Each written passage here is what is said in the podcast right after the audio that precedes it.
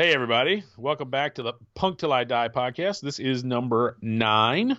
This is our Christmas hangover episode, our just post Christmas episode. Post Christmas, uh, going back to work episode. Yeah. Yes, exactly. I'm, yep. I'm one of your hosts, Tom Trauma. That other voice you hear in the darkness is Liverpool Neil. How you doing, Neil? I'm doing okay. How are you? Did you have a nice uh, have a nice vacation time? Did you have a nice Christmas? I, I did. I had a couple days off. Uh, you know, you know, work interrupted having a really great week for Christmas, but I had a couple days off and it was uh, pretty nice. Got to spend some time with my immediate family and my uh, extended family today. I just actually got back from my great, my very old uh, grandparents' house. Oh, that's amazing!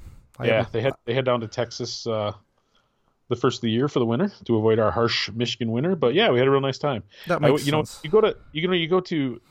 I don't know if you remember going to your grandparents' house when you were a kid, but they always keep the house too warm and and you know, and then you have like a salty meal. We had like ham and I, I don't know that's and I am so thirsty. Usually, I like to have a drink when we're doing this, but I'm just sitting here guzzling guzzling ice water because I'm so dehydrated from going to grandma and grandpa's. But it's it's very nice, you know, and they're, and they're they're my grandparents are great, and they're getting to the age now where every year when they go down for the winter, there's always that like little bit in the back of your mind that goes, man, hopefully they you know, come back in the spring. But yeah, for sure. Um, they're good I, health, and it was all good. Got to see some aunts and uncles, and yeah, it was fun. Yeah, you're lucky to have grandparents, man. I haven't had. Yeah, I, I haven't well, had a living grandparent since about 1975. Well, that's the consequence of having such young young parents, and that, you know, I would say that is one nice thing about it. Yeah, is I was able to know all my parents and a bunch of my great grandmothers, honestly. Um, but yeah, so it's and now I of course have tried to slow down the generations a little bit, so my my kids will never have that. Well, this that this have will, grandparents to be my you know when they're my age. But. This will this will freak you out. Um, so my grandparents, like I said, I think my grandpa, my grandma died in like seventy two, and my my dad's dad died in like 75, 76. He was in the First World War, believe it or not. Um, he lived to be a, uh, an old man. He did. Um, but they didn't have a fridge in the house. They had, oh, still had they, an ice box. They just had an ice box underneath the sink. Yeah. Uh, wow. Yeah. I mean, it really was in the mid. So you can remember that in the mid seventies. In the mid seventies, yeah. I mean, it really was old school. It, wow. It I remember when my grandma got her first microwave, dude. Oh yeah, well they had a they had a tiny. People think I'm old. Holy cow! Tiny black and white TV and uh, yeah, and no and no refrigerator. So it was. Uh, I mean, I have I have good memories of it, but it really was like sure. stepping back in time when we went went to their house on a Friday night or whatever. It was uh, it was crazy. well, your I know your mother. You you your mother is a little older than my grandparents. So oh, okay. Yeah. So yeah, we uh, your generations are spread out a little more, a little more than ours are, but that that's okay. Yeah. So so so so did you um did you get anything punk rock related for Christmas?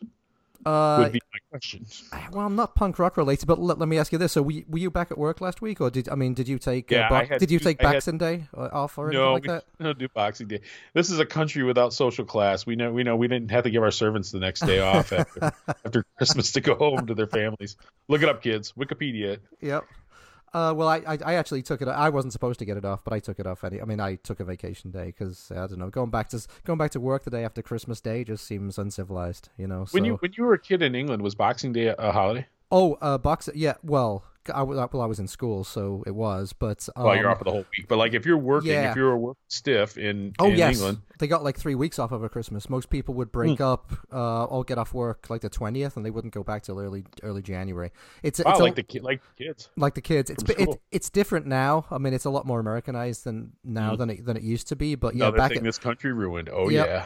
back in the seventies, it really was. It was crazy. So um, Christmas Day would be spent with like immediate family and and, uh, and neighbors and stuff maybe, and then Boxing Day was for going to see those aunts and uncles that you would only see like once or twice ah, a year. Okay. So you'd have you'd go over there and have a really terrible salad and some salty turkey and shit like that. So. make make like uh, awkward political conversation and well, we'd always be stuck talk we, about the local we, sports teams or whatever. Well, they no, they'd go in there and watch some bad movie, and because we were kids, we'd be stuck in the back playing a board game, playing like ah. Monopoly or some shit for four hours. You know, that sounds like fun. That's Christmas and eating eating like uh, stale biscuits and stuff. Oh yeah. yeah. See, well, that's one thing I must say. We we always every family party I go to, so much food, so much good food it's it's honestly I feel like just garbage for the last three days because it's just been so much good food. But well, so so we always said, so in England we always had we didn't have Thanksgiving obviously, so we always had turkey for Christmas. So what do you have at what do you have at Christmas? Do you have turkey or do you have something else? I'm trying to think what we had this year. We had like at my in laws we had prime rib. Oh, nice. which was really good. Yeah, my in-laws always put out a nice spread. Um, and then here we kind of, I don't know, we had a nice breakfast on Christmas, and then we just kind of had leftovers or whatever, and everybody bought something, kind of like a potluck. Because I got, Yeah. you know, I have a brother and a sister. They're both close by, and they both have families, so we had kind of potluck style. And That's cool. yeah, it, was it was it was really nice. You know, I have I have no complaints. I didn't get to see my mom's extended side of the family, but pretty much everybody else I got to catch up with over the course of the last week or so. So it's been cool. Oh, that's So- good. So, I'm So- getting back to your original question what'd before I went tangential on you. Uh, let's see. But That's what the- I get for asking about Boxing Day. Yeah. Um, the big gift I got, I got a pair of. Um, I know you're not super techy, but I got a pair of the new AirPods, the AirPod Pros, which Mhm. uh, are really, really nice. I have to say. I mean, I'm a, I'm a big Apple guy, but uh, Yep. the AirPod Pros are fantastic. Then I Oh. used to, I used to have the original AirPods, and they they were nice too. But the new ones, uh, the noise canceling is fantastic, and the Hmm. sound the sound is better. And uh, yeah, it, that was a that was a good gift. That, that is a good gift. I'm, Yeah. You're right though. I'm not. I'm not a tech guy, but I also, I'm. I've never really got used to the earbuds. I mean, I've had a few pairs over the years, and some have been better than others. But I actually still prefer the. I'm using like even as I speak to you right now, mm. I have the over the ear, not like the big giant like Beat style, but like the over the ear ones that used to go with your Walkman, like the soft padded ones. That's still my preferred. Oh, okay, I know. so. Yeah, I mean, I, I just matched- don't like sticking stuff in my ears. I've actually got some over the ear ones now for doing this, some uh, Yeah. some some big ones. But uh, yeah, for going running and stuff like that, the AirPod Pros are great. Plus, they have Yeah. rubber they, they have they have rubber tips on them, so they actually fit better in your in your ears now than the other ones did. It was so. funny because I had I had some iPods over the years, and I actually loved having iPods, but the, I always thought the Apple earbuds were the worst. It's like you had to have they they freaking you had to gouge your ears out to get those things in. They were like too big. Yeah. But anyway, yeah, that's cool. That's a good gift. Now, how about I, you? I'm to the point Anything? in my life, and I'm sure you are too, where I just only want things that are useful. You know what I mean? I just I I, I don't need a lot more stuff in my life. Yeah, I, I have way I have way too I have way too much stuff, man. I do. Um, So my like my my my uh, daughter got me uh, a record, which I only got one record, so that was surprising actually. My daughter got me um, uh, Rocket to Russia, which I didn't have on LP, believe it or not. I have all the um, Ramones CD reissues from like the early 2000s, yep.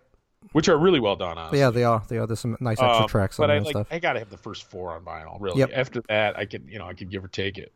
Not that I don't like it, but it's not essential. But yeah, so so I got Rocket to Russia. That was cool. My son, one of my sons, got me uh, a couple horror movies. He got me the Friday the Thirteenth remake on Blu-ray and the Victor Crowley, which is like the fourth in this new series of slasher movies called Hatchet, which is pretty cool. Who's Victor Crowley? Don't know who that is. He's he's the character. He's a he's the oh, okay. he's the character for the movie. It's kind of like Jason Voorhees type character. Yeah. It's played by Kane Hodder, actually, who was one of the more popular Jasons from the Friday the Thirteenth series. Didn't he die recently? Uh, he's still around. Oh, he is. I don't know if one of them died or not, but he, yeah, no, Kane's he's still around. He's like a, he's like a classic um, Comic Con kind of guy. Like anybody who's really into it, you might see a picture hanging in their house with them with like the machete up to his neck and signed photo. You know. It's Oh, those okay. guys. Yeah, one of those Um, things. Yeah. And then uh, my my other son got me a Blu-ray of uh, Once Upon a Time in Hollywood, which is probably my favorite movie last year. Oh, the interesting. Tarantino movie. So Yeah. yeah. it was cool. You know, and and I just my wife and I had just been on you know vacation, which we talked about, so we took it kind of easy this year. Didn't buy much, so Yeah. Well, that was But- that. That was the one big gift that, that I was given, but uh, I did uh, treat myself to something. I actually oh, it's punk rock related. Uh, yeah, I got one of those Buzzcocks albums off of uh, Ah. off of Discogs. Which, now, so which one did you just get? I got all set. Which, okay, and now which- you had just gotten the way recently, right? um no, I got the way a long time Got ago. I got oh, that was uh, the one you got in Florida. I was thinking that was the one you got- just got in Florida. no no the way the way I bought when it first came out. The one I got in Florida was a single off of the way. Ah, Yeah, I got okay. a four, I got a 45, and uh, and just recently I did buy Flat Pack Philosophy. I got that one from a guy in Okay. Ireland, and so over the Christmas break I broke down and I bought all set. So, So what do you got left to get? How many you got left? just one. Which Just one's one. that? It's that self-titled from 2006, the one with like the black and white kind of Xerox looking cover. Is that one hard to find? It is very hard to find. Huh. Indeed. vinyl. There's- yeah, there's none. Yeah, oh, I mean, I have it on CD, but I don't have it on vinyl. So Hmm. uh, there's there's none on Discogs right now.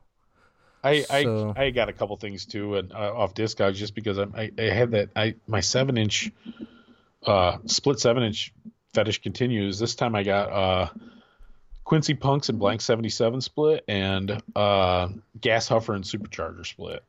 Now, Gas were- I, re- I remember them. From Yeah, they were the kind of a garagey punk right? band. Yeah. yeah, yeah. From, uh, they were on Empty Records out of Seattle. Okay. Definitely on the garagey end of things, but this is kind of a cool seven inch. They're both both bands are covering a, a Rezolo song, Covering what? a Rezolo song. Oh, Rezillos. oh. Yeah, Rizillos. Yeah. Wow, you're American. See, I've never heard it pronounced. yeah. Maybe only, only uh, seen it. Uh, one of them is Mystery Action, and I think Bad Guy Reaction or something. Yeah. Okay. Yep. Yep. But Great they're songs. really garagey, really grungy sound. But it, it, it's pretty cool. Pretty. That one's on. That was on the old Gearhead Records, which is still around, but out of uh, Sacramento, I think. That's one and the other one, the other one was on Turkey Baster Records, which that may have been the only record they ever put out. Oh, interesting. Because I never heard of it. But you know, in the mid '90s, a lot of bands would, well, we'll just start a little label and put out. But yeah, you remember the Quincy Punks or not really? No, no, don't Okay, remember that at cool. all. Mid No. '90s. Okay. But uh, yeah, so yeah, like I say, it continues, and I may have ordered some more as soon as I get those ones. My PayPal might be decimated now, may Yeah. or may not be. The the Rizillos are one of those bands that I, I really regret not going to. They, they they actually toured the U.S. about ten years ago after they reformed, and uh, they played a Yeah, really. and even more recently, even even like three or four years ago. they did. Yeah, because I remember I remember where they played in Detroit. It wasn't definitely wasn't ten years ago. I think it was eh, three four years ago. I would say. Okay, and maybe it's maybe it's the same tour, and I'm just I'm just exaggerating Just how long ago it having was. trouble putting your finger on the year. Yeah, Well, no, because I know I've but it at- might have been no, because I feel like this was because okay, so they actually put out a record in like sixteen or something. they put It was called Metropolis or Metro. Oh, was it called? I reviewed it. It was really pretty good. yeah, it's a good album. It is a good Um, album. But yeah, it was their second album. It was thirty. Yep. Something you know, almost forty years after the first one. Yep, I, I have uh, I, I have that. It's good. That first album, can't stand the Rezillos. I guess Rezillos. Yes. I thought it was Rezillos. I don't, No, I, that's such a great Rizillos. The album was called Zero, by the way, and it came out in 2015. zero. Yeah, yeah, yeah. That's yeah, what it was. twen- twen- 2015.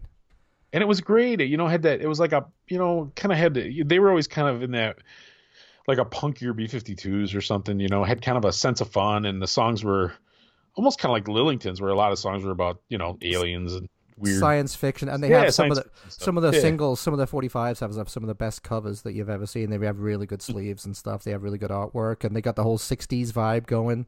Yep. Um, they used to have some background, uh, some back backing dances and stuff, some like beat Huh. dances and stuff. Yeah, like, they're, they're good. Yeah, exactly, exactly. Uh, yeah. So you know, spe- so speaking of you know England a long time ago, this is not actually England a long time ago. It's actually a horrible That's- seg. and they're Scottish, but sorry, go enough. Okay. I'll excuse Scottish, you. I'll English, excuse you whatever. on You're that all one. over that, all over that same basic area. So I read this, I read this article I found fascinating, and I wanted to run it by you just because because you grew up in Europe. My wife sounds like she's trying to smash something behind me. Um, the uh, so I was just reading about the top grossing Christmas songs of all time, or the top revenue generating Christmas songs of all time Okay. and it was a, a, in Europe. And of course, some of them are horrible, Mariah Carey and you know Wham or whatever. But the number one revenue generating Christmas song in Europe is "Fairy Tale of New York" by the Pogues. okay. Great song. Great, I mean, it really is a great song. I mean, Yeah. I, I mean, I love the song and I was thrilled to hear it. But it's according to this, that revenue revenue or generates over five hundred thousand pounds of revenue annually from radio. Wow, wow. So that's why so, many. So that's why so many bands do Christmas songs. Then that makes complete sense. Yeah, I mean, yeah. that, that in itself, well, and the same thing with Christmas movies. You know, you hear about you know a little guy like Artie Lange, a little bit player. He's like he was in Elf, yeah. Had a little tiny part in Elf, but he's like I still get a check every year because Elf gets played fifty thousand times around Christmas time. You know, Oh, that's so I think yeah. there is a certain amount of truth to that. But I guess the thing is, Fairy Tale New York does not get played in American radio. Mm, okay. Yeah. I, I mean, I guess I, I- I, I don't, don't- listen to the radio, so I. I mean, I, know, I don't but- hear it. I mean, I can't imagine what station it would be on if it is. yeah. because our radio is either bad modern hard rock or bro country or pop, and it's not getting played on any of those stations, right? Right. But so if if if I'm in Europe or if I'm in England on Christmas, is that a song I'm going to hear on the radio a lot? Yes, it is, and you'll also see it on T. You'll see the mean, video it on would- top it of would- the It would. Okay, I would say it would have to be right. Yeah, it is. I mean, last time I was there was like maybe over Christmas was maybe three years ago, and I heard it. I mean, um Christmas in England they've had the same. Same Christmas songs for the last 30, 30 years. Like a bunch of bands, a bunch of popular bands in the 70s all did famous Christmas songs like Slade and Wizzard and. Uh, what about the Kinks? The Kinks, yeah, the Kinks have one. And so those same song, Christmas songs get broken out every year. Slade is the, probably the biggest one. Slade. That, uh, that? I think they saw that on the list. What was the name of that? It's like Merry Christmas, Everybody, or something like that. I mean, Slade, it, it man, gets. It gets. I mean, and they must be making. They must have made hundreds of thousands of pounds every year because that gets played but where does incessantly. That money, see, that's my other question: is where does that money go? I mean, didn't Shane MacGowan have to do like a GoFundMe a few years ago to get new teeth? I, I, mean, seriously, where is it? I mean, did they have really bad label deals and the labels are still raking in the money, or where is this money going? I mean, if each of the five I mean, I don't remember how many Pogues were seven, or I don't remember how many were in the original band. But I mean, if they each got a cut of that money, it's it's a significant amount of money. That's like live off of money. No, that is it. live off of money, but you never know when the band split. They might have sold all those all those royalties and stuff and all yeah. those rights or maybe over they never, the... Like maybe they never owned them. Maybe they had a bad deal and never. Because yeah. now the big thing is to own your own publishing, so you do get paid for that kind of stuff. Right. But I'm like, man, that's yeah, it's a significant amount of money, and I figured it must get a ton more airplay in the UK, and and, and maybe they pay different too. Maybe they pay better than American radio. I don't know. Yeah, may- maybe they do. Um, but like I say, it is played. The same songs are played incessantly and pretty much on every radio station too. So you'll hear, yeah, well, you'll hear, you'll hear Wham, you'll hear Slade, you'll hear Wizzard, you'll hear the Wombles. I mean, these bad kids songs from the seventies that have just been in the public consciousness ever since, right? And uh, and the Pogues are now one of those, even though it's not even really a Christmas song. You know what I mean? It doesn't. Well, it, it's it's more of a Christmas song than Die Hard is a Christmas movie. Yeah, but I mean, it mentions them being in New York on Christmas and New Year's, right? I mean, that's what the song is about. But it's not like it. Well, I mean, I guess it does. I don't Tan- know. The bells are ringing out on Christmas. I mean, it's a, tangentially, I guess. Yeah. I don't know. It's it's. I'm I'm looking at the lyrics right now. Um, and the reason I thought I'm trying to find the lyric I'm looking for because last week I played a song by who did I play a song by last week? Oh, the Gun Club. Yeah, the Gun Club. Yes, sir. Yes, with it had a bad word in there. There's, I don't and it had a bad word, heard. and I didn't. Yeah. I guess I didn't realize it, but it made me think about this song, and then I read also the uh, about how there's a movement. See, okay, so the the lyrics. So anybody who doesn't know the song, I hope everybody knows the song "Fairy Tale New York" because it really is a great song, and it's got the, it's kind of the famous tradition of like old country music or folk music where it's a man and woman going back and forth. Yep, that's right. And in this case, it's a you know a, a man and a woman breaking up or arguing or getting drunk and fighting or whatever. whatever yeah, get, getting drunk and so, fighting, I think, is accurate. Yeah so he says, You're a bum, you're a punk, you're an old slut on junk, lying there almost dead on a drip in that bed. And then she says, You scumbag, you maggot, you cheap lousy faggot, happy Christmas, you're ours. I pray God it's your it's our last. So I, I it came to my attention that there's like a growing movement of people that really like the song, but like when I guess when it plays at the bar or they hear it play, they yell maggot over where it once said faggot. Have you heard of this? I mean, are you aware of this movement or not really? Not that specific thing, but I did hear uh, there was a DJ who either refused to play it or he would like blank out the word or something like that when it when it mm. came on. Um, it it's just it's just it's just so silly. It, uh, well, it, it, and it really I, I struggle with this because I, I, I get it. It's it's it's a word that you know hurts people's feelings and whatnot, but I I I, I dislike this kind of revisionist history thing where we're essentially judging things by by modern standards. Right. Yeah. Yeah. Instead not, of not putting, putting him in the no, day. Exactly. Because don't get me wrong, it wasn't a nice word at the day, but it didn't have as much negative connotation well, as it does Well, now. hold on, hold on a second as well. So the word faggot actually has a completely different meaning in England. Oh, bundle of sticks. Uh, and and it's also a kind of food, and of course, fags are cigarettes, right? cigarette. Yeah. So. So you don't think she's calling him a homosexual? Is that what you're saying?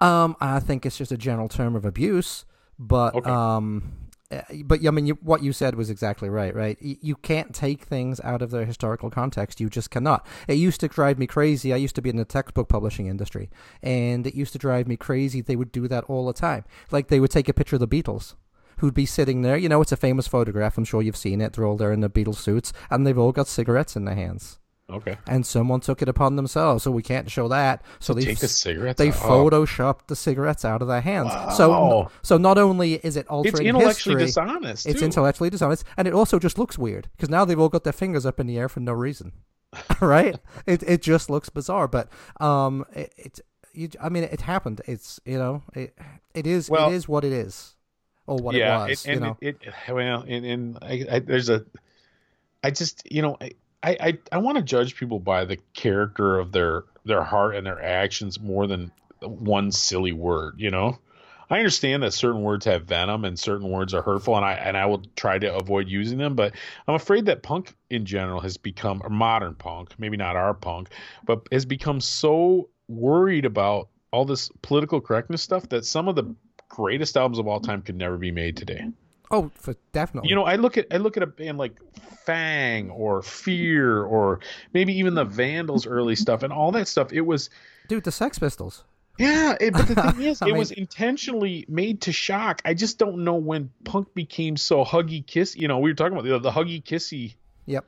punk rock stuff where it's where we would always err on the side of not hurting someone's feelings because if you take away that kind of you know that shock value is kind of attention getting and sort of uh you know it it has a place it has a power i think Well, it's also And- it's it's also real world too. I mean, we don't live Yeah. in we don't live in some you know No. airy fairy world. You know, I mean that stuff happens. That stuff happens, and people say that shit to each other on the street all the time. And that's one of the things about punk Well, rock, right? It's real. yeah, it's supposed to be real. when you were joking around with your and, and I and I say this and I'm not even I'm not saying it in my own defense. I'm just saying the way it was growing up in the 80s and maybe the same for you in the 70s. You call your buddy a fag or whatever. It didn't. It wasn't. You didn't mean it, it was. It wasn't a homo. You weren't saying he was a homosexual. Well, you were kind of kidding him about being homosexual or whatever. But you know what I mean. It wasn't. It didn't have any venom to it, right? You call him a puff in England, yeah, that's what we would say. A puff or or, or, Puff, you- yeah. or or general term of disdain would be, oh, that's so gay. Yes. No, I know that's not politically correct anymore, and I don't say it anymore either. But you know what I mean? It is. It was just the way it was, and I know it, I didn't have any malice in my heart. It's just the way people talked, you know. Right.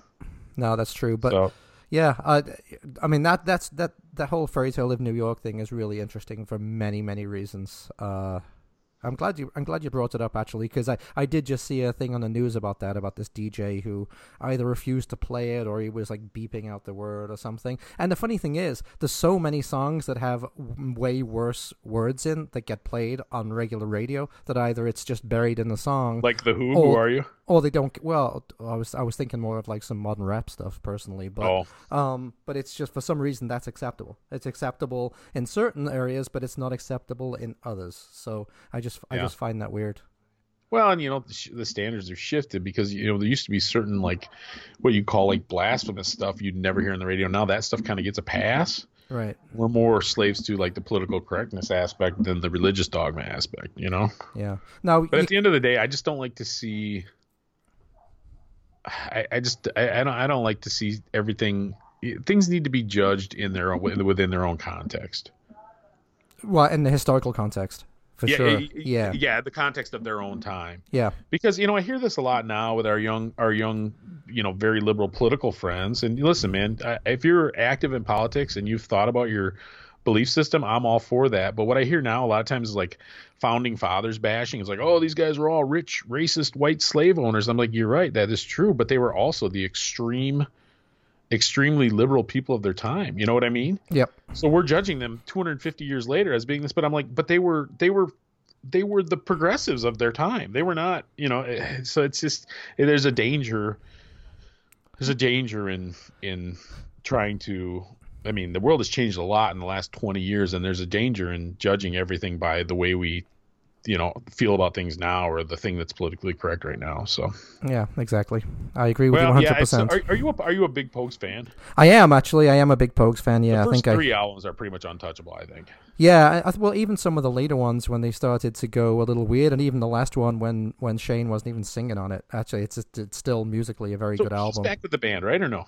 I don't think the band has existed in. Oh, they in- don't exist in anymore. Well, they 15 did years. ten years ago, right? Or was it fifteen years ago? Okay. Yeah, I mean it's been mean, they it's, it's toured with been the a while. Dropkick Murphys. Did that version of it have Shane MacGowan? I don't know. Uh, towards the end, I know they didn't.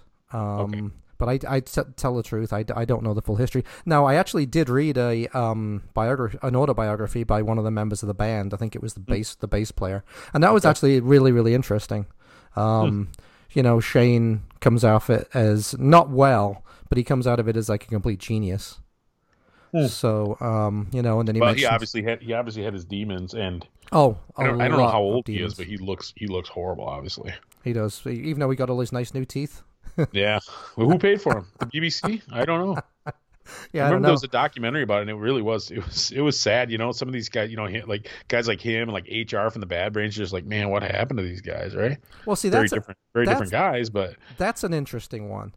Um, and I don't mean to derail it because I know you want to No, play. You, derail you, away. you want to you want to play all a song, but um, HR from the Bad Brains, he gets. I mean, talk about anti-gay. Yeah, yeah, yeah. Because I mean, that's that's a famous story. Admittedly, it's from the early eight, uh, from the mid '80s and stuff. But for I don't some, think he's really recanted any of that. No, though. his but- his religious beliefs are are different, and uh, but for and some, he's not allowed his opinion. Only the modern thinkers. but, but for some reason, he gets a complete pass on that stuff, where some other people do not, and it it just seems completely strange to me. I'm I'm going to go there and say a lot. I think it might be because I think there's always a certain amount of fear among the politically correct crowd to go after black folks for the same thing they would go after white folks for, just because there's a little bit of awkwardness there. I mean, either that or is it just ignorance and people don't know about that? Because I mean, you don't see a lot of people talking about that anymore. And I, I you know, when I I, can, I do hear people bring it up occasionally.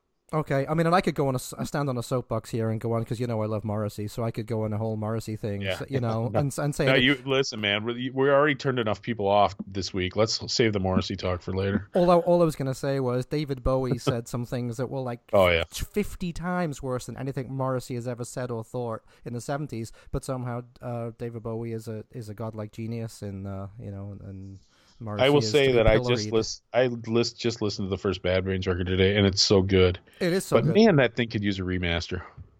Interesting. Well, maybe you should talk to Henry Rollins because he still has Well, some of the original that, raw- tapes. that apparently. weird ROIR label. You know, they never they never got rid of their.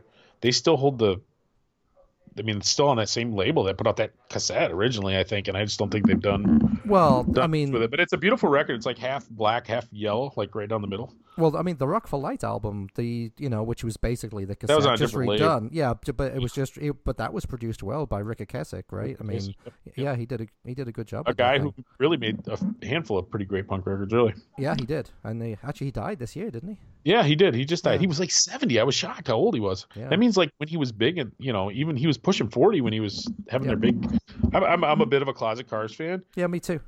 um, of, of like 80s pop music. That's what I can appreciate. Yeah. So, so anyway, learning so much about the Pogues, I, I definitely am fearful to play their song because I feel like they're pretty much on top of their copyright stuff. So you were going to play Uh, yeah, a song by Shane's band before. You, you can explain it. You know better than I do. yeah. So before he was in the Pogues, he was in uh, he was he was in a band called uh, well, originally it was the Nipple Erectors, and then it was they changed the name to the Nips, and uh, so we're gonna play the song Gabrielle by the Nips, and uh, hope you enjoy it, and hope you recognize his so. hope you recognize his voice. It's a good song.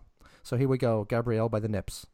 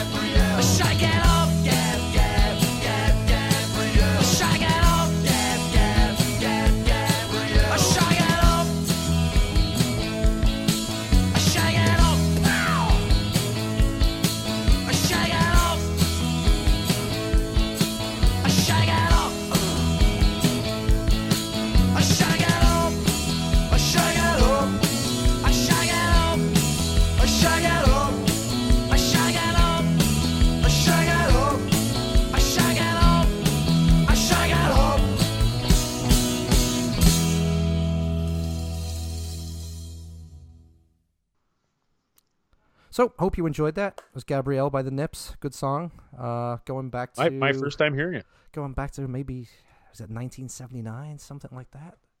Hmm. Uh, that's that's that's pretty old. Let me tell you. Huh. Did you did you ever get to see the Pogues or no? Uh, I, yeah, I did. I did back in the, geez, round about, about the second album, I think. Uh, Which is If I Should Fall from Grace of God? uh, Hell's Ditch? The first one was Rum Sodomy in the Lash, right? That's the only one I can't remember after that. yeah, I if think, I Should Fall from Grace with God is my other favorite one. yeah. Okay, so that Nips that Nips single was from 1979. Yeah, Gabrielle, um, 1979, and the second Pogues album. Why don't I remember the name of it? 'Cause it's actually my favorite Pogues album. Dude, your heads we're getting our heads are getting soft. It's just it is what it is. Oh no, it is Rum Sodomy in the Lash. You were right. Um, That's the first one. No, that's the second one. Is that the second one? What's the first one? Red Roses for Alright. me. Red Roses for me, which has the classic. Oh, I don't know uh, that one. That's got the classic uh, Waxy's Dargle on it, I believe, which he's where he bangs the uh, tin tray on his head. Oh, Love then that. Peace and Love. Okay. that's a great. That's Uh, a great. Ditch. That's a great album. Wow, I did not. Wow, how did I miss that? Let me see what songs that's got. Yeah. Oh Wax, no, Wikipedia's trying to get me to donate two seventy five. Dang it! Yeah. Dang you, Wikipedia. Yeah. I do use you a lot. I should probably donate, but I don't. I mean, it's got Boys from the County Hell, which you probably know. That's uh, on the old sea old tri- the old triangle. But Waxy's Dargle is my favorite song on that album. No, the old That's triangle's so a funny. tradition, yeah, traditional. Yep. Huh. And All right. Stream, well, Streams all of right. Whiskey is too. Yeah. I won't go through the entire track list while the world waits. No, and, okay. So, um, and staying on this Irish theme, I Ah. am going to play. So, yeah, the Nips can be your song. How's that? Um, Sure. And I'm going to play something uh, from another band from Northern Ireland. Um, You too. this, yeah, this song is called "Where the Streets Have No Name." you got me. No, this is by a band called uh, this is by a band called Protex from Belfast. So Protex. I've heard of them. I don't know that I've heard of them. P R O T E X. Yeah. What are we um, talking about? So this, so they formed in '78 after um after seeing the Clash. I believe the Clash played a famous Belfast gig or something, and then a bunch of uh, punk bands formed in Belfast after that, um, like the Undertones and uh, and Protex were one of them, and uh, they they play a really good mix of like punky power pop kind of thing. Very very good. Like the Undertones. Um, yeah, yeah. Even though I. The Undertones to me, they I mean that first album is classic, but they kind of Yeah. dropped off. The second album is average, and Yeah. after that they really dropped off for me. So, um, but these guys, uh, these guys, they ne- they put out some singles. They never put out an album. But interestingly enough, uh, some U.S. label found some la- uh, some demos or something in the early 2000s and um, put them together and actually released a Protex album. And after that album, I so that's after like 25 years, right? Um, so after 25 years or whatever, the band reformed to tour because of this album. So that's kind of interesting. Huh. But anyway, so Did, this did you get to see them when they reformed or not? I did not. I did not know. Um, so I've never I've never seen Protex, and they get they actually took their name from a Clash song off the first album, Protex Blue. Huh. Is that named after a condom or something? Uh, it was named after a condom. Yes, it was the first condom I ever owned. As a matter of fact, Really? You still have it? Yes, I still have it in my wallet. Still waiting to use I, it. it's hanging on the wall next to some of your old skateboard decks. That would be funny. Um, It's used, but I saved it. It's like when you earn your first dollar, like when you open a business. yeah, yeah. You put the dollar on the wall. Yeah. yeah. oh, yes. But anyway, we digress, and this is the song uh, "Don't Ring Me Up" by Protex from 1978.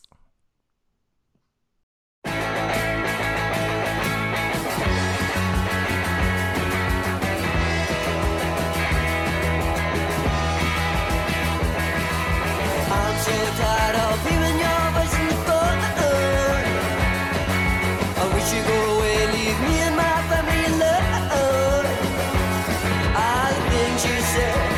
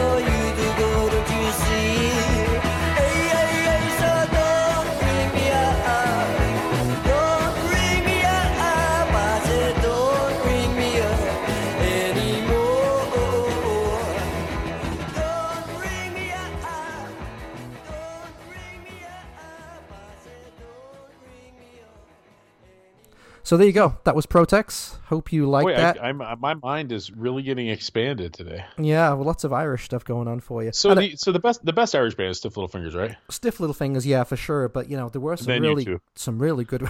so, so we got the Outcasts, we got Rudi, we got Protex. Um, See, I've heard of the Outcast. I don't know Rudi. Yeah, a whole bunch of bands came out of that, and they were all on Good Vibrations for at least a single or two, right? Which was that record label out of Belfast, and there's a really good movie about that label, as a matter of fact, about the guy that Good ran the label. Yeah, it's called Good Vibrations. About Terri Hooley, the guy that ran the label. Did Um, they steal that name from the old Beach Boys song? They must have, right? uh, they probably did because he was an old hippie, I believe, before uh, before he formed the label. He owned a record store, and then he Hmm. Isn't had all that these. funny? Those hippies that held over and Well, he owned a record store, and these all these punks were coming in asking for all these bands he'd never heard of. Hmm. So he started getting them in, and then he decided to form a label and sign up some of the local bands. So yeah, it's Hmm. a real, it's a really good, uh, it's a really good um, movie. Actually, you should look it up if you if you get a Oh, chance sometime. I'll check it out. yeah, So I, I'm always shocked when I hear about the hippies that kind of converted over, and and I think people would be shocked if they knew some of the people that converted to like mm-hmm. or were into the hippie kind of lifestyle and then converted to punk rock. I mean, almost famously, like Tim Yo from Maximum Rock and Roll was old when punk hit in the early 80s and he was like a I think he I don't know if he's a hippie or what but he was like one of those guys that kind of got with the program even though he was later in life and I also and this will be a seg trust me I, I read a book by a guy named Dave Goodman. You know who Dave Goodman is? yes, original, uh, one of the original He was Sex like the Pistols sound man f- Yep. for the Sex Pistols. That's Yes. Yep. And he was an old hippie, like like chanting, crystal loving hippie guy. And he actually wrote a book. I think it was called My Life with the Sex Pistols, or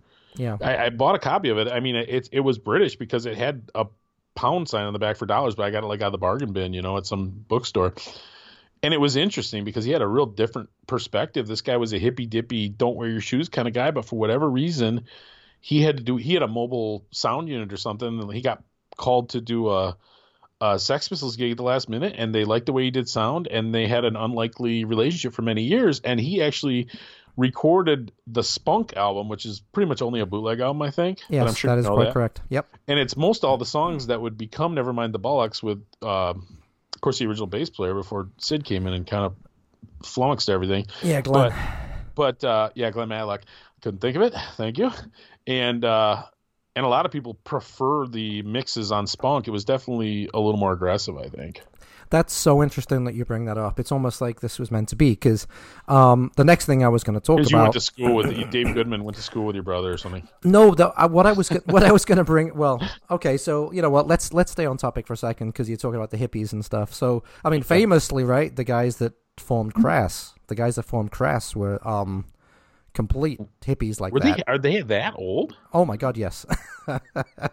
yeah, they So certainly they are. got, so you're telling me like Steve? I mean, he had to no, be like his, no, not he'd have to Steve. his- no, not Steve Ignorant. I'm talking about Okay. the other guy. I'm talking about the other guys, right? So, um, Penny Ribald or yep, yep. Penny Rybald or whatever his name. Penny You're gonna yell at me for saying it wrong because I remember when John said it when you felt like John said it wrong on the podcast. Oh you, yeah, it's Penny Rimbaud, like Rimbaud, Rimbaud. like like the like the French poet. Um, ah, yeah, okay. Penny I Rimbaud. never Yeah, heard of him, but I'm, I'll take your word for it. I mean they were um living on a Dial House, which was like an old like hippie commune Hmm. type place, right, where they grow their own food and that kind of stuff. They'd been living there since the early seventies. Hmm. And so, yeah, they were completely into like gong and early Hawkwind and shit like that. And then punk rock came along, and I believe Steve Ignorant was one of the uh, was one of like the I don't know if he was homeless or whatever, but it, ca- he just came and stayed at uh, Wandered in and they uh, gave him a guitar. exactly right, exactly right. And then they decided to form the band and stuff. And Well, you know, th- Crass was a certain a certain uh, style of you know anarcho punk where you could you could kind of see the similarities between that communal living and that sort of overt communist kind of message that they had. So it's it's easier to see that with them than like uh the Pistols, which were basically nihilists. And, and and the other thing is with the the hippies, you know, how many of them really bought into it, and how many of them were sort of, you know, opportunists. In it for the chicks. You know, like the Sex Pistols manager, like Malcolm McLaren. I mean, he just seems like an opportunist more than anything, right? Well, yeah, I mean, Then a guy who believed in the movement. I mean, there were certainly some people who believed in the movement. Other people just saw it as a, you know, this is where the crowd is going now. This is where the money's going to go. I got to get with this. oh, Michael McLaren was in the rag trade, right? He was a clothes salesman basically, Yeah. and a designer Yeah. and stuff. He, he had just- a sex shop.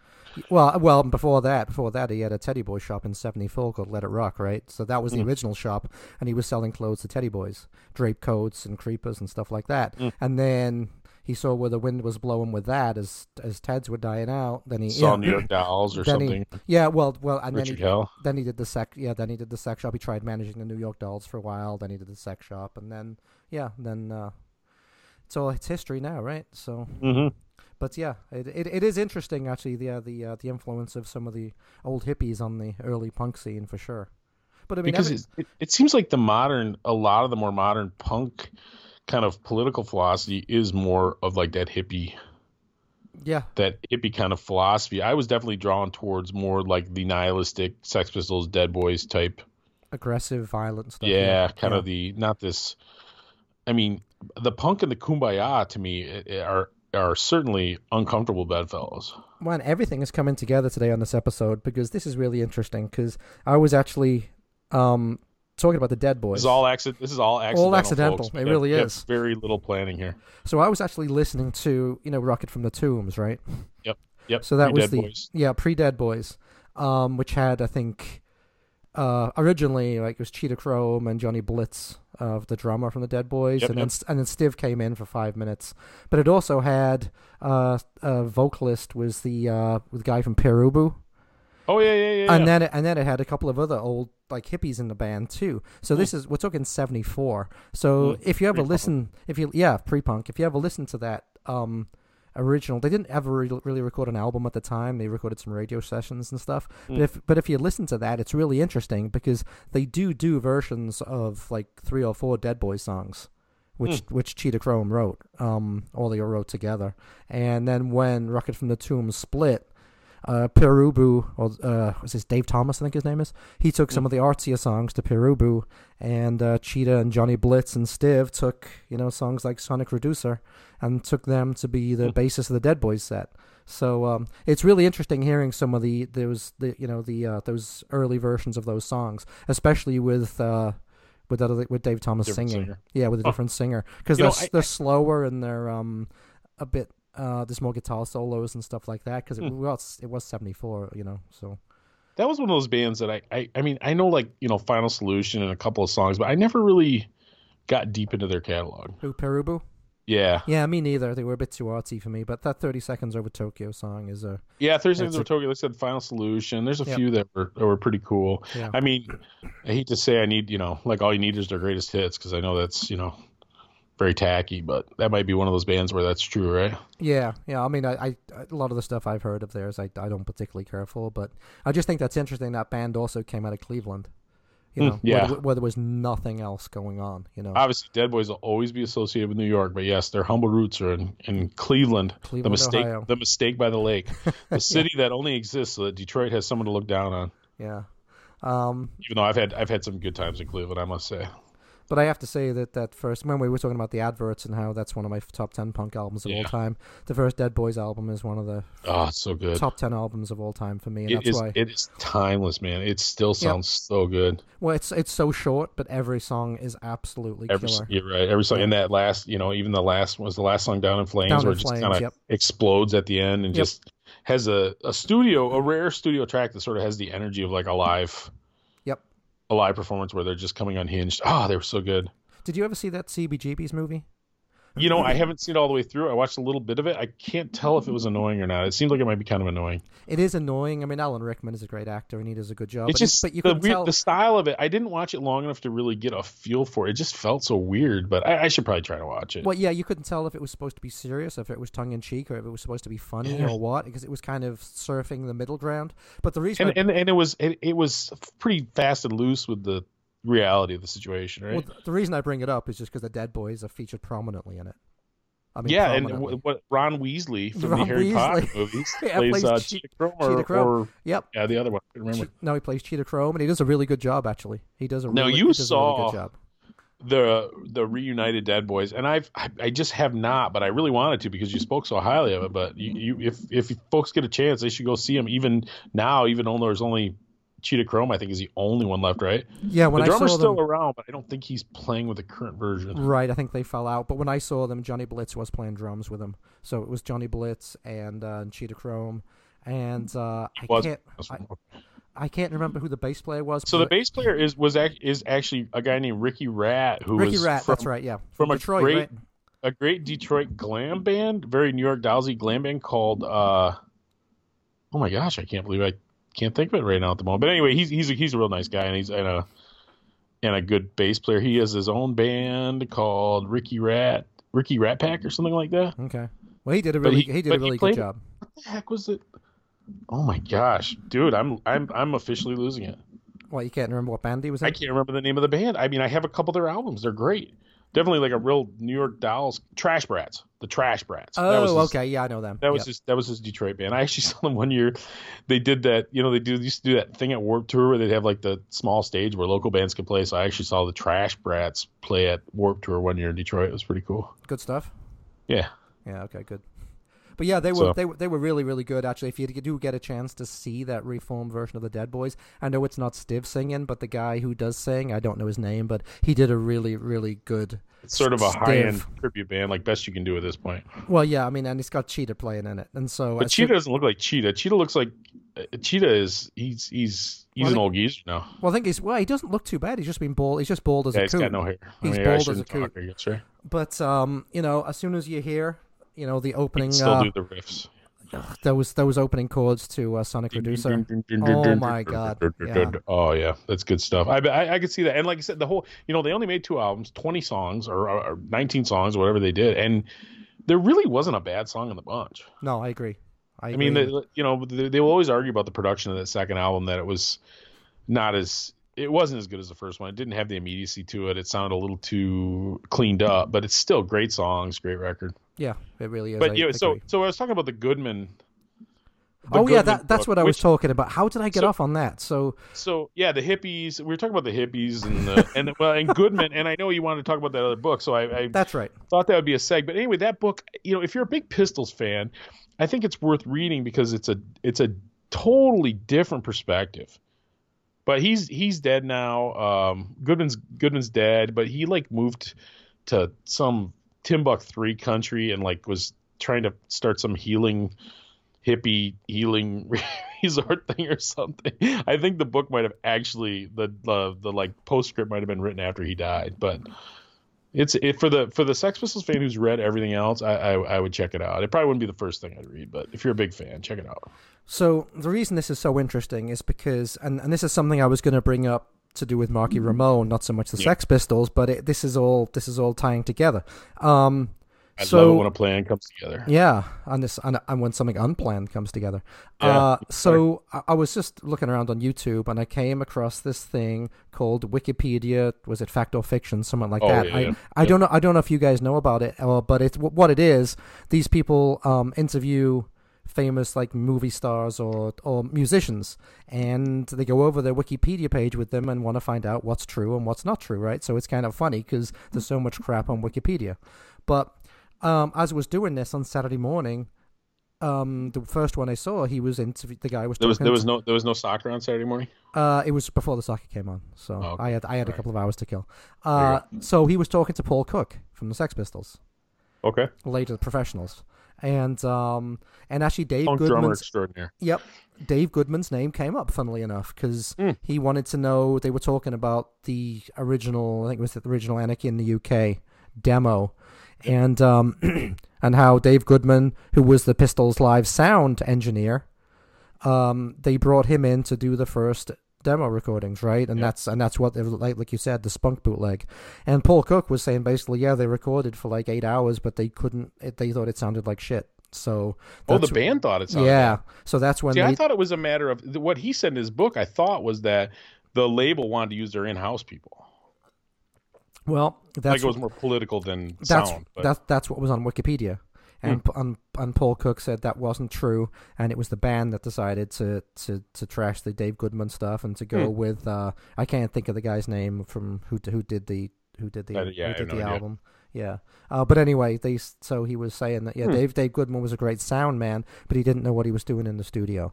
So Hmm. uh, so yeah, so that was trashing interesting. a, trashing a dead man. The only people I know who's a big enough jerk to trash a dead man is Marky Ramone. well, let's hold that thought. But he, he did. He, he, I he know, I know you want to talk about this. So. he did. He didn't. He didn't trash Dave Goodman. He just said that he was a great live sound Yeah. engineer. He just didn't know how to transfer that sound into Gotcha. The uh, in, into the studio, right? So, um, but yes, That's kind of strange because I think if you can do one, you should be able to do the other because the best albums are usually the ones that sound the most spontaneous, you know, the least produced. At least you and I. Apparently, this younger Menzinger's loving crowd would disagree, but right, you know, our favorite records sound like they're pretty much straight to tape. right. But I guess there must have been something, whatever sound they wanted to get. Um, they weren't Hmm. Maybe he getting wanted it to from put some Dave Goodman. sitar in there or something. yeah, maybe. um, Chris Chris Thomas was the guy that that ended up producing yeah the, most of the Pistol stuff. Um, but anyway, yes. so yes. So the second one I saw was the, and this Wikipedia fact or fiction thing was the guy talked to Marky Ramone, and uh, what a uh, what a He's very full of pomp, himself, pompous jackass. That, tell you what, um, and that and that wig, and I, I always used to it, it, it tickled me because I used to be a Howard Stern fan, and and you where pro- you're going with this. yeah, and you probably remember this, right? When when Howard Stern had uh, had- and Joey used to call it and get dr- they'd get Yeah. drunk and call in there and fight. Yeah, and Joey Joey used to go on about Marky wearing a wig all the time, and it used to drive Marky crazy. But he is still wearing And that same Joey wig. would go, "You're a drunk," and Marky would go, "You're a drunk." yeah, yeah, yeah, yeah, Turns out they were both right. yeah. Well, so um, that came up, and so in this Wikipedia fact or fiction thing with Marky Ramone, he trashes Joey like incessantly throughout the thing, which talk about totally That, un- that's totally so, uh, uncool. In regards to what? First of all, they asked him about that Howard Stern thing. Yep. And he said he didn't know where Joey was getting this drunk thing because he's been clean since like 1985, and Joey was the one that was drunk, and Joey was the one that was on Quaaludes, and Joey was the one that was, you know, on all Joey was the one that people went to see, dummy. yeah, yeah, right. And Joey was the one that was on all these drugs and stuff, and well, and I don't know that he's wrong about that, but Joey's dead, right, and he can't defend himself. right. And then he started going on about the estimate about the song "KKK Took My Baby Away."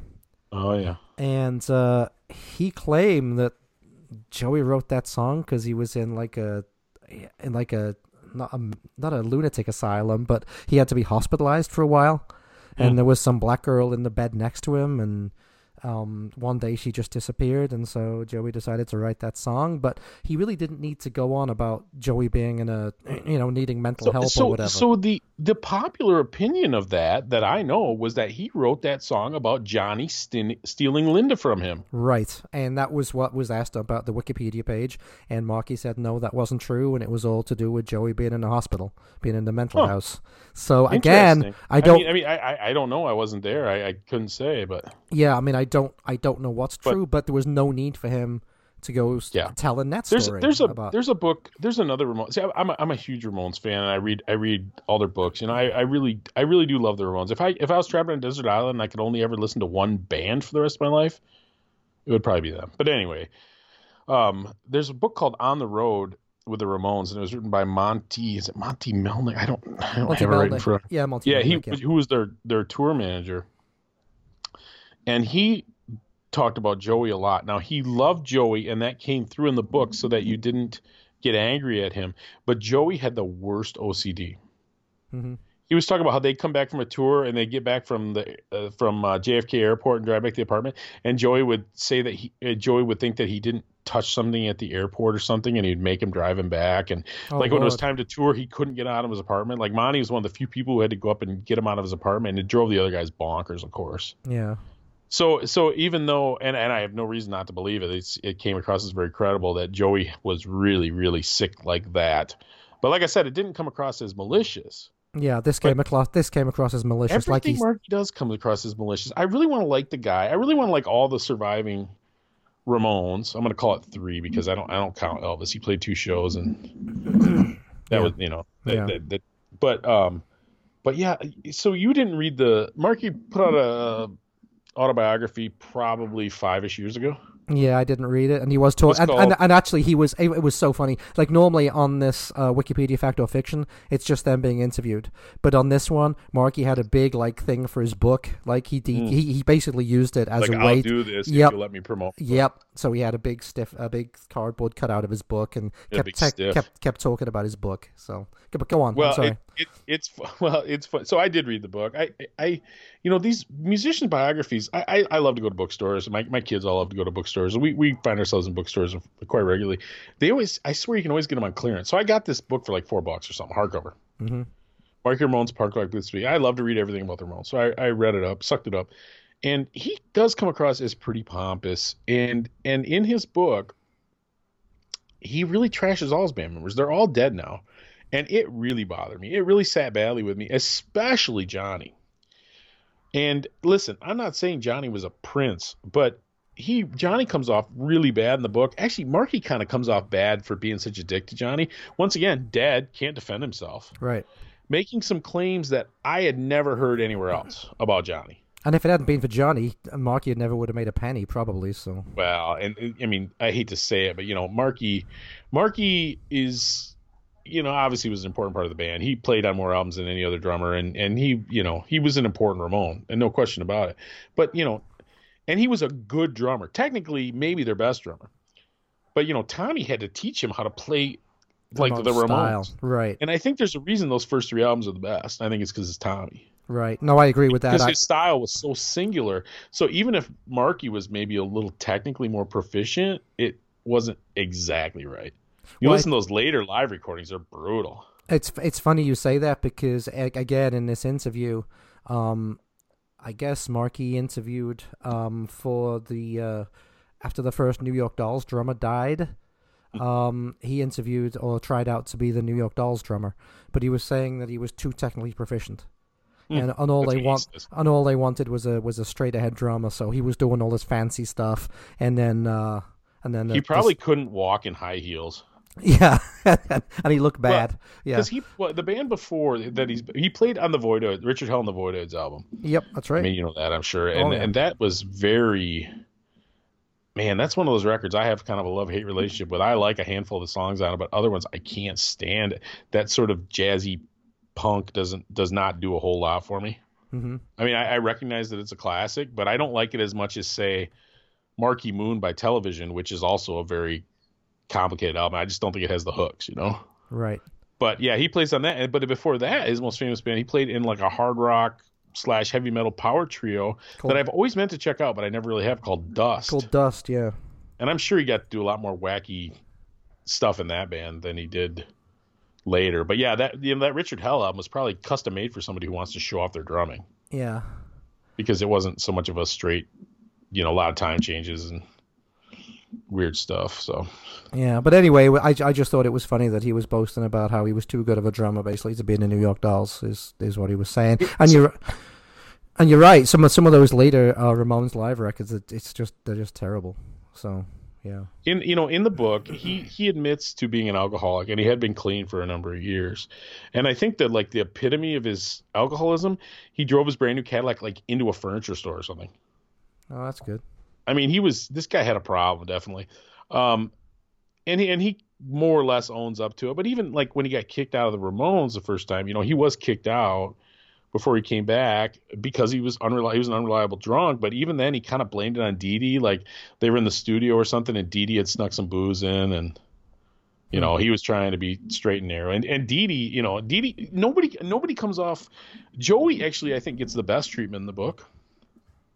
Um, Johnny and and and Dee Dee, and listen, Dee Dee was a junkie. We all know Dee Dee was a junkie. Well, that's funny because in this interview, he was saying Dee Dee was his best friend.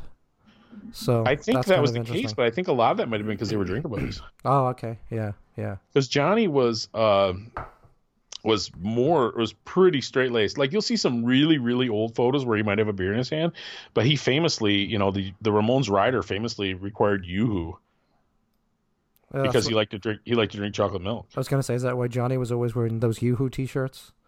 Maybe. Yeah, But you know the funny the funny thing with the Ramones, you know, it, it's pretty well documented that they were as dysfunctional as any band, and Joey and Johnny really didn't like each other even till death. right. But you don't know, have, but you don't have to like each other, though, right? I mean, he- they didn't need to. That's right. And they because they were professionals. And as much as everybody wants to hate Johnny because oh Johnny loved Reagan and Johnny was right wing and blah blah blah, and and you know that's all true. But the fact of the matter is, he's still one of the most influential guitarists of all time. And more importantly, without his sort of military like dictatorship, the band wouldn't have lasted. You know what I mean? They needed, you know, the Dee Dee and Joey were such screw ups that they kind of needed that the Johnny Ramone being an a hole to keep things together. Yeah, no, the- that's the, that's impre- very the true. I get. Yeah, no, that that's very true. And, and he was the one who kind of took care of their money and made sure they got, you know, they weren't penniless because they never made a huge amount of money. They probably made more money in the mid '90s during the kind of when they announced they retiring and did their farewell than they did in 20 years leading up to it. no, I did that. That was one book I did read. I did read Johnny Ramone's. Uh, No, I have not read that. I do want to read that. That one, that one was interesting because he was always talking about how he had a certain money goal in mind before he would uh, break up the band, and uh, and eventually they hit it. And he used to he used to uh, he used to hide money underneath his floorboards and stuff. Seriously, in a in a in a box, you know, because he had. Well, he I had, remember he- famously when they got inducted into the Rock and Roll Hall of Fame, he said, "God bless George Bush." Who was Uh, yeah. it's junior George Bush, who was president at the Yeah. time. yeah, But I mean, you know, and I've said this before, and and that if I didn't listen to any band who I don't disagree with their politics on, I'd really have nobody to listen to. So but that but I guess that's one of the points these days is you know what people are allowed to have different opinions, and it doesn't it doesn't make you a bad person just because you believe something differently than No, other people your neighbor, believe. your neighbor, your neighbor who voted for somebody different than you is now evil and Right. racist and horrible. Yeah, that's one of the problems with this country now. Yeah. Mhm. yeah. Exactly. Anyway, but yeah, that, uh, that uh, that the Marky Ramone book, I, I I I would I would recommend it. It wasn't my favorite, but you got to kind of you can kind of feel the bitterness in it. So Mhm. you sort of take it with a grain of salt. You you almost can't help but take it with a grain of salt. yeah. Well, So, but Like- you know, it, it's I, I read all the Ramone stuff. I, I haven't read the Johnny book. Um, there's a couple, you know, the the Joey's brother wrote one that was pretty decent. well, didn't um, wasn't wasn't it something sad? Just like a couple weeks ago, didn't like Joey's brother and Johnny's widow just have to? Didn't they just settle some lawsuit or something over Uh, the use of the because yeah, there's nobody. You know, none of the none of the four Ramones had any kids. right. So yeah, it's all I don't know. All this stuff gets nasty after a while because yeah, you got Linda and you got I can't remember who if it's Vera or who's got Dee Dee's interest, but yeah, uh, Well, what's this his name? Joey's brother is the guy. Yeah. yeah, this lawsuit was between Linda and Joey's brother, and they eventually Oh, came it was to. okay. It was something about so stupid. It was something about she they had named their she had named their Los Angeles house Ramon's Ranch or something like yeah, that. Yeah, something like that. That was one of the things so he in had, it. she had yeah. to change it to Johnny Ramone Ranch. I'm like, come on. right. I mean, is there big money in this? It's your private thing. And you know, Linda has made a life out of being Johnny's widow, if we're being honest. Every year they have the big Johnny birthday party at his Yep, grave in that's Hollywood right. forever. If They I do. ever get to Hollywood, I will go see Johnny's grave. Yeah. Yeah, one of Morrissey's actually single covers has him sitting in front of his grave. So, Hmm. yeah. I And have- on the back cover is that letter he wrote in like 1976 where he talks about how horrible their bones are. yeah, and then, and, and then next to it is how, how bad the Sex Pistols were, but you know, he did And then now he and now he covers Yep. Well, he loved I, don't- mean, he- which song was he? He was doing a Ramon song live for a while. Was it "She Sheena's a punk rocker or what was it? Was one of it was an old one, right? uh, Jackie is a punk. Oh, Jackie's a punk. Okay, Yeah, that's yeah. cool. Yeah. No, he changed his mind on the Ramones after after like a year, and, and he loved them. You know, in fact, he he curated one of their greatest hits albums. Hmm. So yeah. Um, Well, it's listen. It's hard when something comes out new. You know, it's so funny. You know, the Rolling Stone magazine, great, win, great windbags that they are. You know, they totally trashed like the early Zeppelin and early Black Sabbath records, but you'll never find any record of those bad reviews online. You'll only feel, find like revisited reviews where they sort of right their right their wrong. So, you know, if you're at the forefront of something like the Ramones were, or like Black Sabbath is, you know, you can't expect to necessarily right. get rave reviews right off the bat. Right. I mean, and Morrissey was just upset because they weren't because it was them getting all the pub and not the New York Dolls, who were his favorite band of all time. Ah, so I yeah. can see that. I can see that being having yeah. an influence.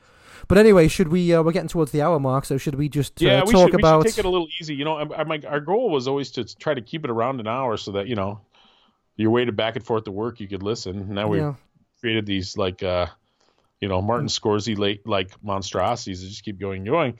And uh, I think our next one, episode ten, if not number ten, the number eleven, we're going to start having a, a third voice on. it. And I'm I'm pleased to say that we've recorded you know nine episodes pretty much all the way through without running out of things to talk about. Yeah, I got a I mean, lifetime of you'll stuff have to to talk forgive about. us mate. if our old addled minds you know, have been repeating things, but you know we could probably record the same one over and over again and Oh, yeah, never run out could. never And I, and, of I, and I have to apologize for my voice on the last one too, man. It was going in and out because my throat was so bad. But uh, anyway, Listen, um, the show the show must go on.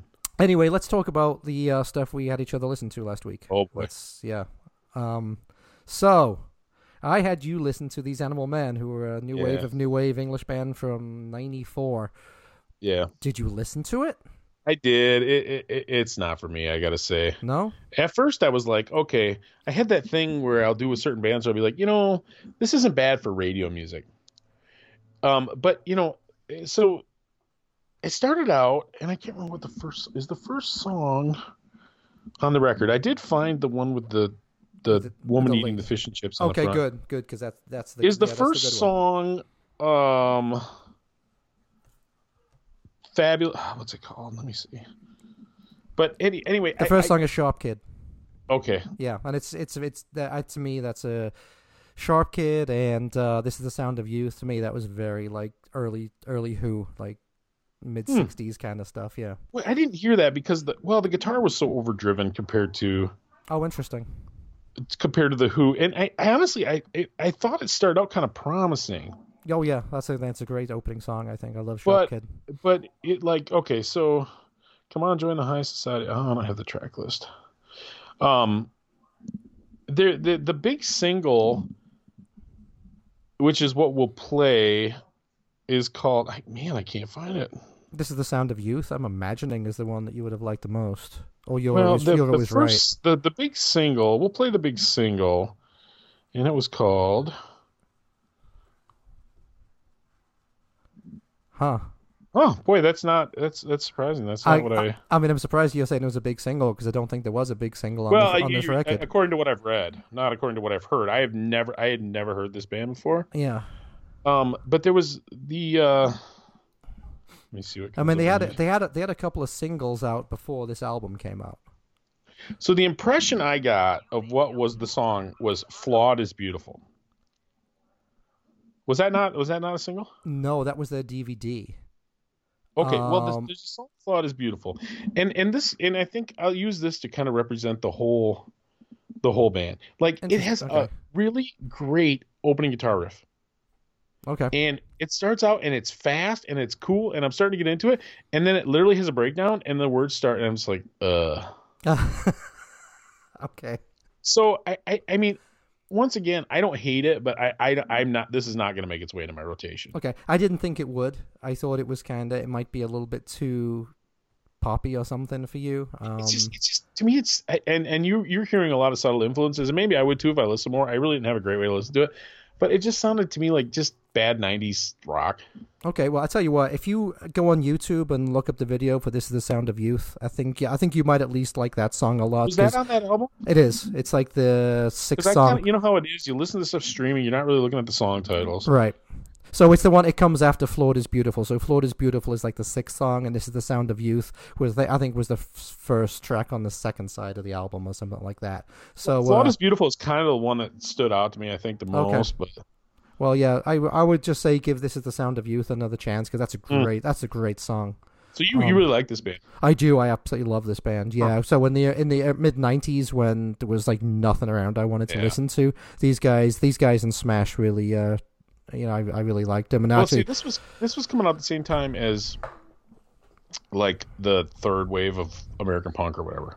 uh, ye- Because like Green Day, a Dookie, I think was ninety four. yeah, which is when this came out. Offspring Smash was ninety four, and I was definitely riding that wave.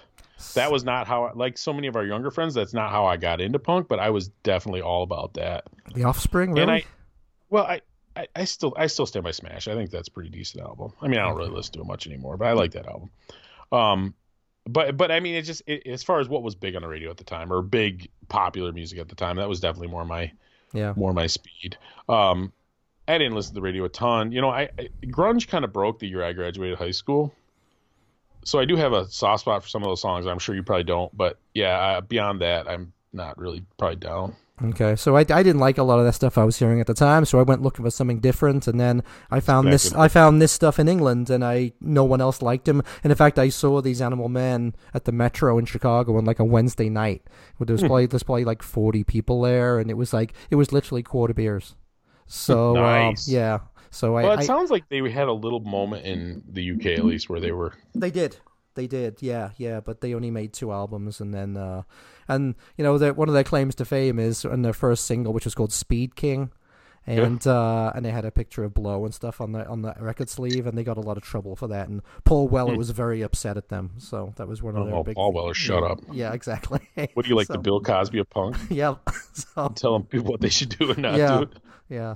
So, uh, Hmm. but anyway, anyway, I love them. So, So, Let, let's let's play that song. Flawed is beautiful. I think the guitar intro beginning part is great. Yeah. And So that, it kind of drops off. And the, the, re- the reason I mentioned Flawed is Beautiful as being a DVD because they actually did do a documentary uh, on them and Smash that came out What a couple what of years what ago. is Smash? Smash was another band that came out at the same t- same Just time. same. yeah, like, new wave of new wave. They were a little more anarchic than these Animal Men. Hmm. Good band. So anyway, they they did a documentary on them a couple years Hmm. ago, and that was called Flawed is Beautiful. So that's where my my mind was going with that. But yep, we'll play Flawed is Beautiful by these Animal Men.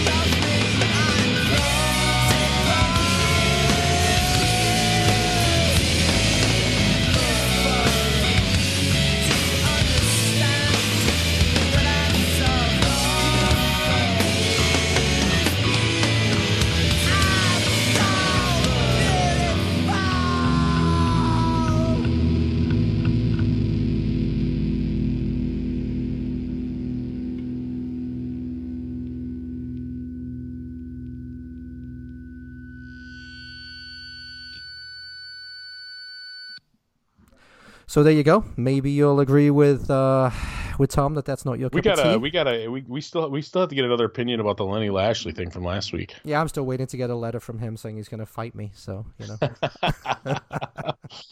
but um, anyway, what did you have me listen to? You don't remember, do you?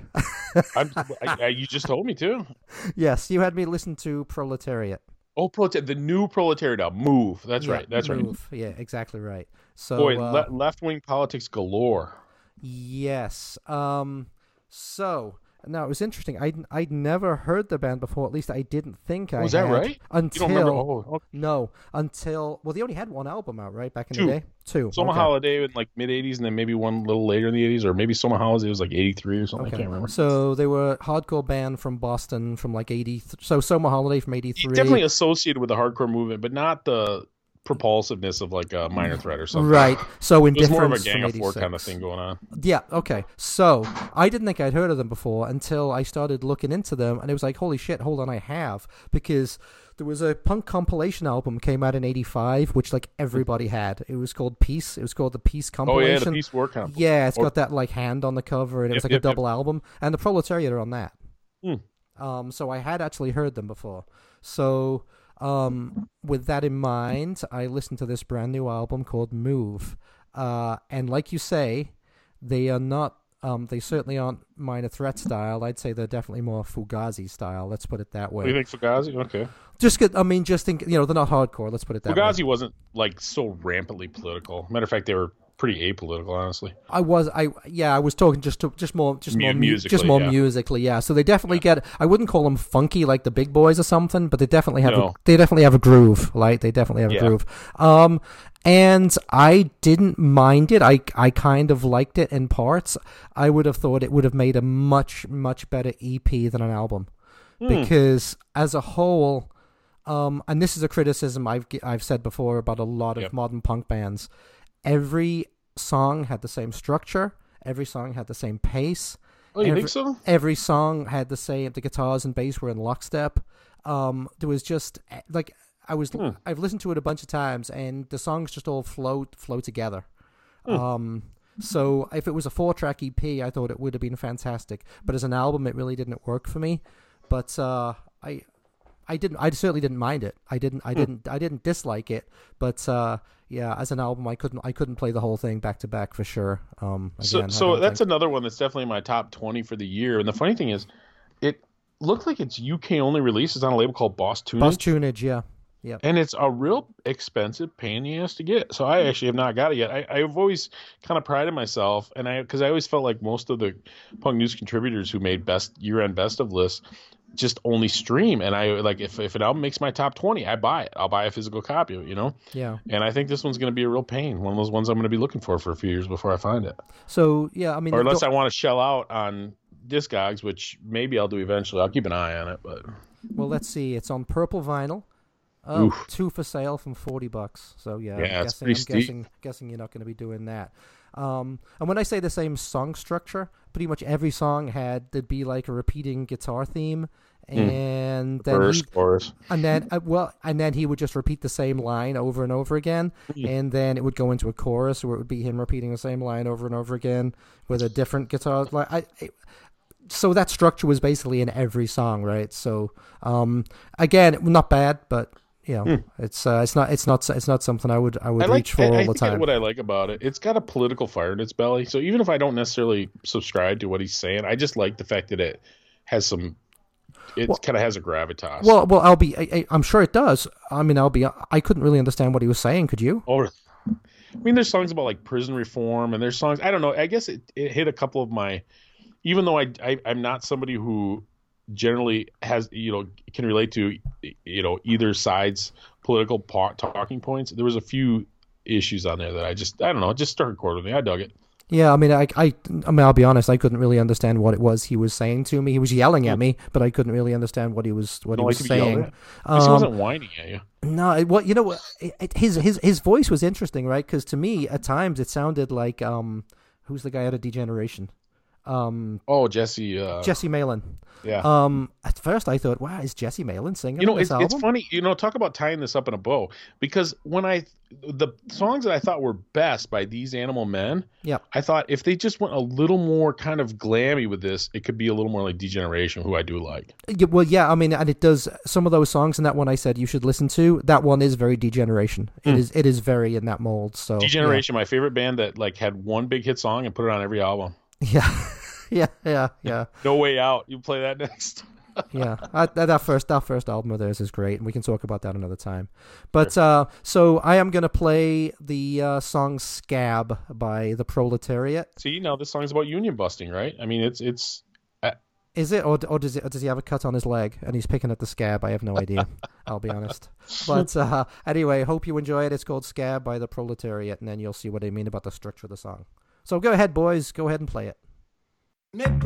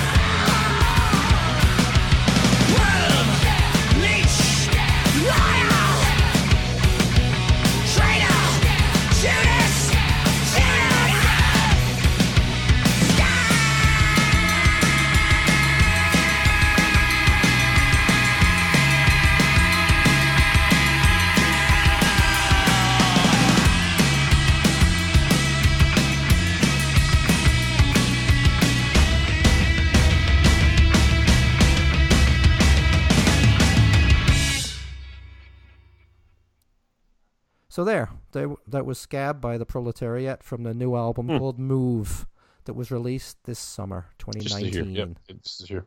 Yep. I'm trying to find it. Anybody wants to sell me one reasonably priced?